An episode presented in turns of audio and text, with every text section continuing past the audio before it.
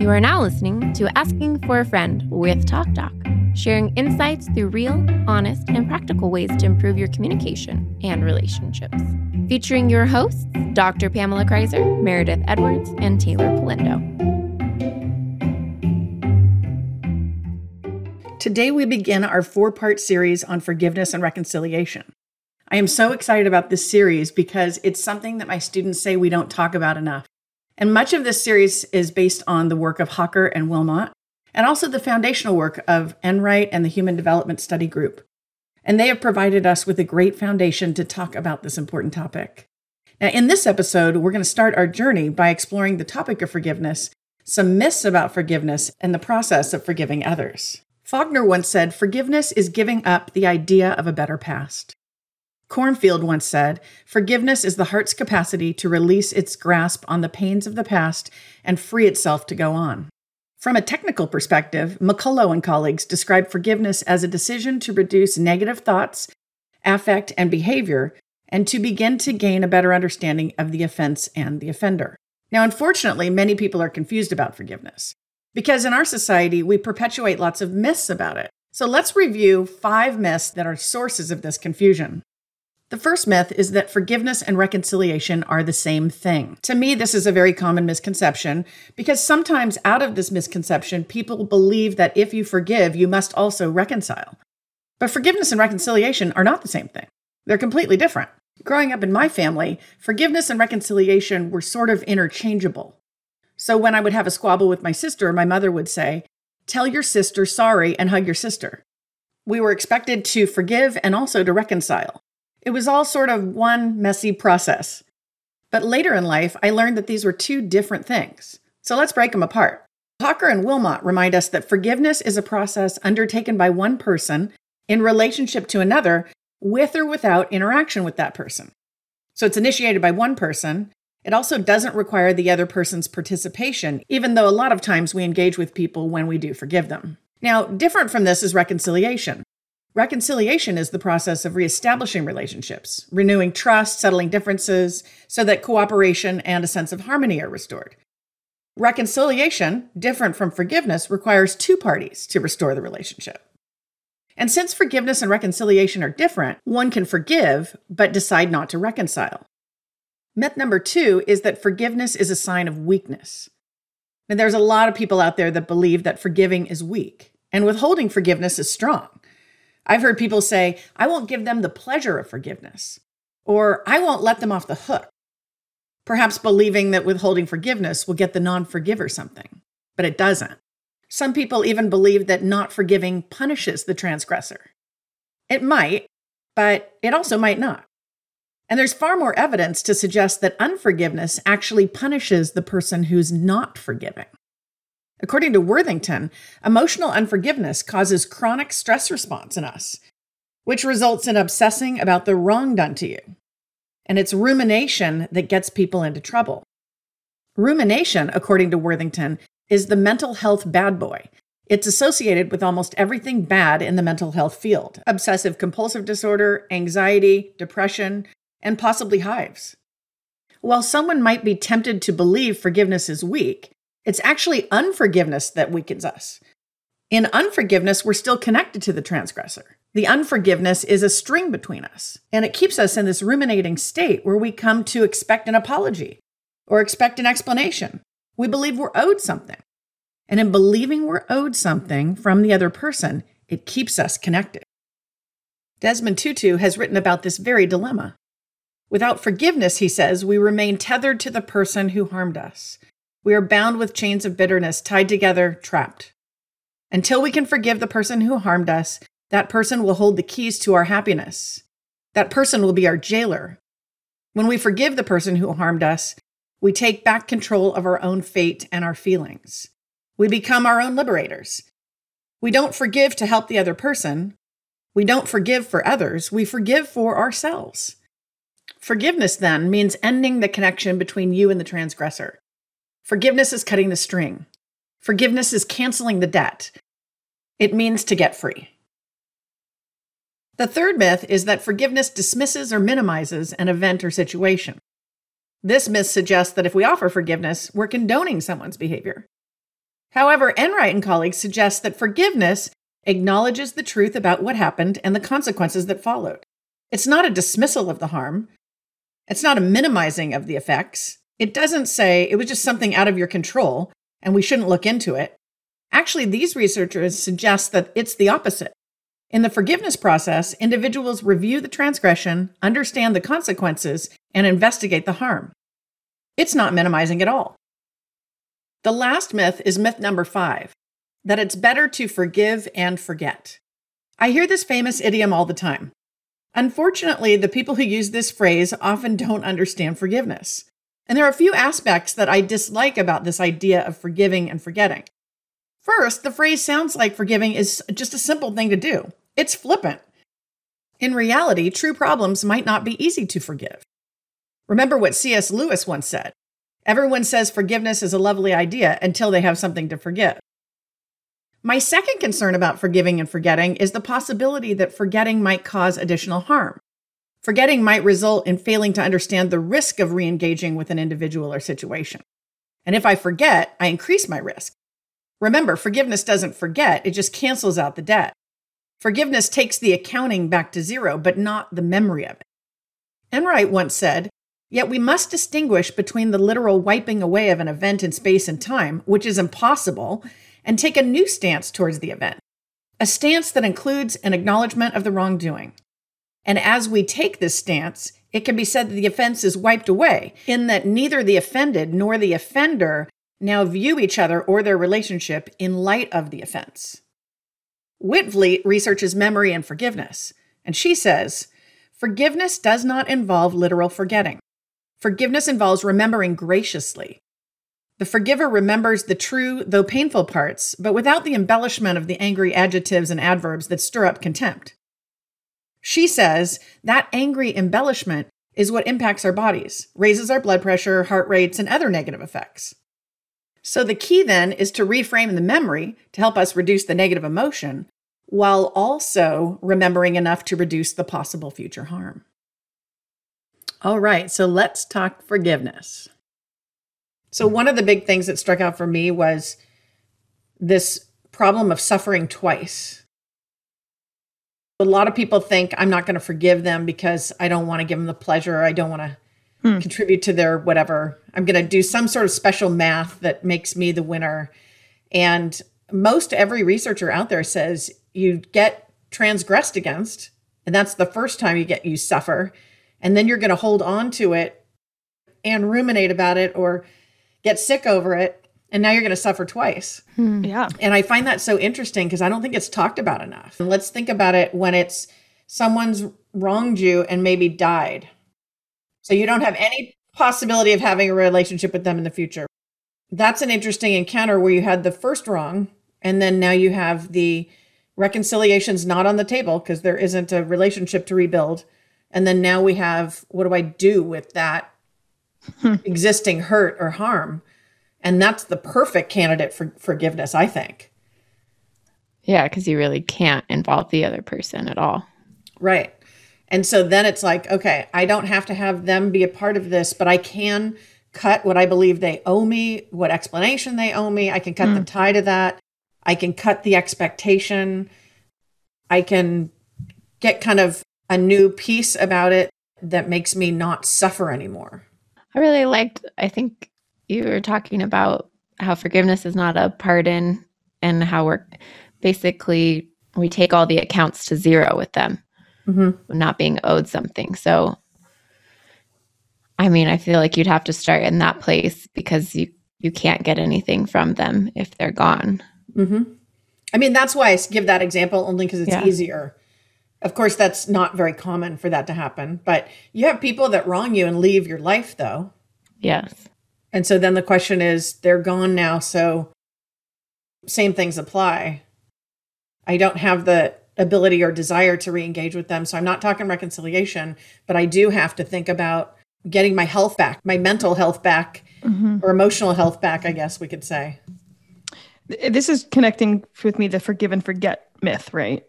Mm-hmm because you guys are talking about like it's not a pardon, and I know you, t- use the term after talking about the myth of forgive and forget that doing the forgiving actually wipe something away.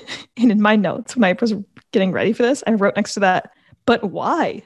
Like, I want to have forgiveness for my own healing, yes, but I don't want to wipe it away. And maybe that, maybe I haven't, that means I haven't completely forgiven, but I, I want to know that the thing happened. I'm not crazy. You know, I can forgive you and heal, but I don't have to take away that thing. Is that wrong? I don't think any of the researchers think you should wipe it away. I think they're saying inherently you can't wipe it away. Okay. You can't wipe it away truly because it happened.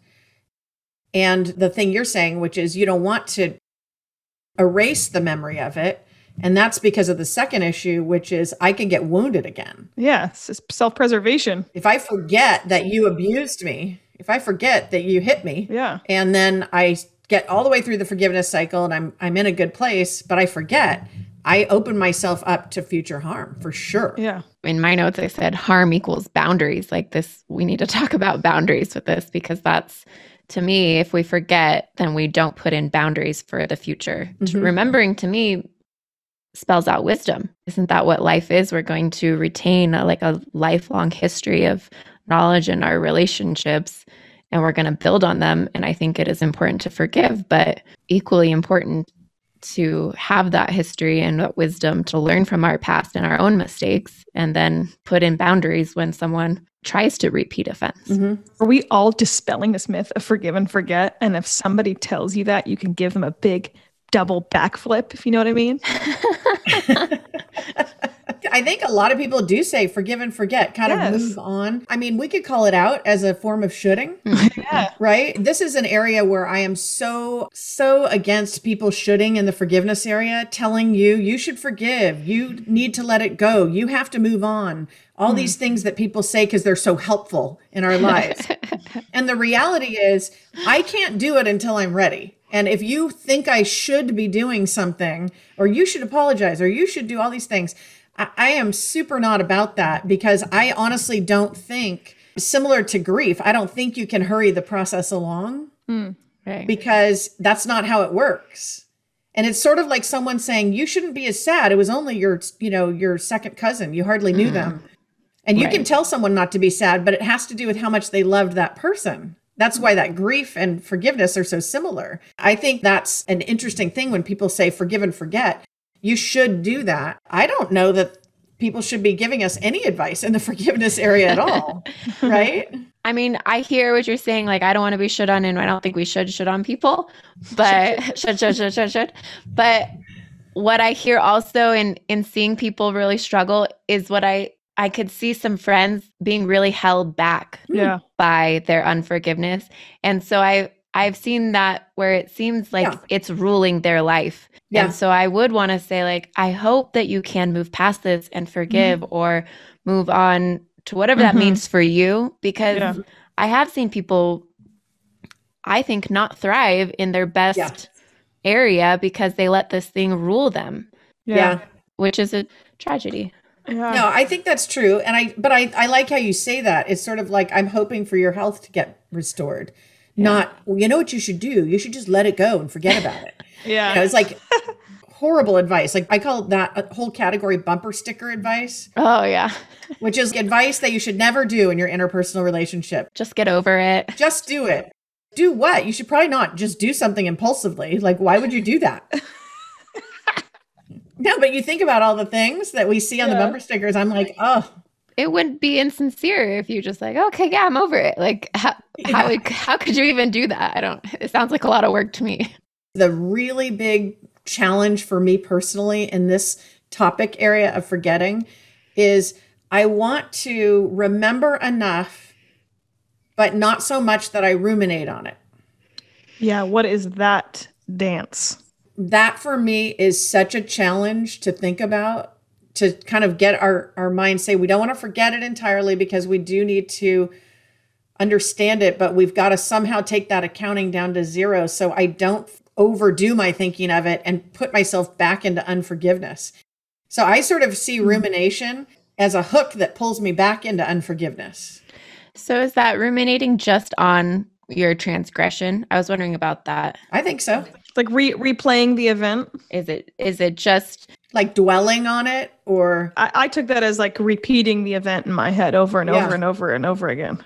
You know, like when someone hurts you, sometimes depending on, and I'm human, so yeah, the gravity of hurt, I'll replay it in my head. we talk so much about in our country like it seems that everyone is dealing with anxiety or depression yeah. but really like the main maybe the real pandemic is for mental health is unforgiveness Mm. because of if it's specifically ruminating on a transgression and unforgiveness maybe not just Mhm. anything in general didn't you say that was what led to hives and ocd anxiety depression Yeah, that that researcher calls it the mental bad boy. I loved that. yeah Rumination is the the bad boy because it's associated with everything bad. so maybe it's really unforgiveness that is Hmm. such a epidemic right now in our mental health That is a giant thought. Yeah. Yeah. Uh, what about the myth is that by forgiving, you're like reducing what the harm is or something? That's my understanding of that it minimizes, Minimizes the it, yeah. transgression or something. Yeah. And I know we're talking about the myth specifically in this episode, but it might it like it was like a ticker in my brain of things I've had to forgive before in terms of there's like this trick in your brain when you have to forgive something massive or a hurt on your person and you think I desire to be forgiven because I want to be freed from this thing. But at the same time, there's a tension that if I forgive this huge thing, then am I crazy and it really wasn't really that big of a deal anyway? Mm. That's why I'm wondering, like, back to what we first started about, like, forgiveness seems like we have it in our head that it's about the other person, but we've been taught so wrong. Like, it has nothing to do with the other person, it's just for us. Yeah. And forgiving does not minimize it and does not make it okay. If you're truly doing forgiveness, I think you're doing work in it, looking at the details, thinking about the feelings and processing the feelings. You're not saying, oh, I'm just going to try to forget about that this even happened and not review the details. I think when you do true forgiveness, you pore over the details. And I think that's the actually the only way out. Mm. And I would say the same thing about heavy grief. If you don't do the work, you won't get through it. Hmm. You have to do work in the forgiveness process so that that can be untethered. I like what Desmond Tutu said. Mm-hmm. We don't want to be tethered to the other person. I think when you do all that work, you're giving it more accountability because you're looking at it. Isn't that an interesting image he gives us about that? Like the connectedness. It it is uh if if you have had to go through the process of either being forgiven or forgiving something that is very massive in your life, it is fascinating when you get through the other side of forgiveness how it disconnects you Yes. and and that the disconnection is freedom Yeah. like you get there and you're like, oh my God, this is what was on the other side of that, Hmm. Yeah. you know? And he, in that quote, he says, they hold the key to your happiness and they are your jailer. So I really like reviewing the relationship in a new light of the offense. I love that too. I thought that was really, really insightful. They said it's not wiping away. It's sort of Yeah. like reframing it so that Yeah. we, who we are to each other, is not now defined in light of that offense. Hmm. The offense used to be the only way we could see ourselves in relationship to each other. It defined us. Hmm. You know, the transgression. Yeah. And that that author says, no, we reframe it and work through it enough so that who we are isn't defined by that transgression any longer. Which I think we'll probably get into in reconciliation, but I, it's Right. a really interesting idea that we could do the work around it and have a new relationship with it, which is kind of what you said, Meredith. On the other side, I'm free. Yeah. I have a totally new relationship with this transgression. It no longer defines me. Isn't that interesting? Yeah, it's interesting. Yeah, when when you're in the in the thick of of forgiving, it's almost like you label yourself that thing, hmm or that you're the thing that did the hurting, whatever side of the table that you're on. You know. But it's like when the hard work of forgiveness is done and you break that cord, you're no longer need to be labeled or like you said defined by the event or transgression or whatever that hurt was that you did or you received hmm One of the things that's similar about grief and forgiveness as well is the initial shock. I can't believe this. I still can't actually even acknowledge that this happened. And sometimes we have that with tr- transgressions or with death. And I, I find that to be kind of interesting. And that's why I mentioned that concept of doing the work, because I think you have to get through that enough to get to where you do go through the details, you do pore over them, and then you eventually come out of it with a way to cancel the debt. So, what do you say to somebody that's not ready to step into that work that you're talking about? Mm-hmm. I have no answer for that. You can provide support for people, but you don't want to provide so much support for them that you stunt their growth and development. Yeah. Some people get so hurt by transgressions, they just close up. They're out for years, months. Yeah. It's one thing to take a pause. And I do believe that people have to take a pause sometimes you know, they can't just rush through the process. But I also know you have to do the work at some point. How do we support someone to that? I think by helping provide them with opportunities to do that work, however it needs to be done. It has to be done somehow. So I don't know if that's done through journaling. I don't know if that's done through seeing a counselor. I don't know if that's done through having conversations, but the work still has to be done. And until it's done, you're not actually moving forward in the forgiveness process. It just isn't happening. And so, what do we do? We come alongside people and help them find counselors and help them find strategies, whatever that is. But at the end of the day, I can't make anyone forgive anyone. And if they are not ready or don't want to, I can't imagine you could get them to. Yeah, that's true. And it, it might not be authentic anyway. Yeah. And I would just put a little cap on that, which is I don't think this is a linear process. Like, this isn't like learn forgiveness, learn the myths, and you go up the stairs and you never go back. But then you do like 10, 10 steps back sometimes. And you're just, I mean, I think it's just being okay with that dance in this process of knowing that sometimes you're going to move forward. And when you have a hiccup, get your people and keep moving. yeah. Know? And I think that's the key. I really learned through the death of my mother how much work had to be done. And that was a big, big mountain of work that I had to figure out. And I chose to see a counselor to do that. That sped up the process 10x probably mm-hmm. because I had someone else to help me through all of that and a regular appointment that made it so I had to do work on it every week. Mm, that's a good point. Yeah. No, but that's something that for anyone thinking about, I have this massive transgression someone's done to me and I, I can't figure out how to navigate it.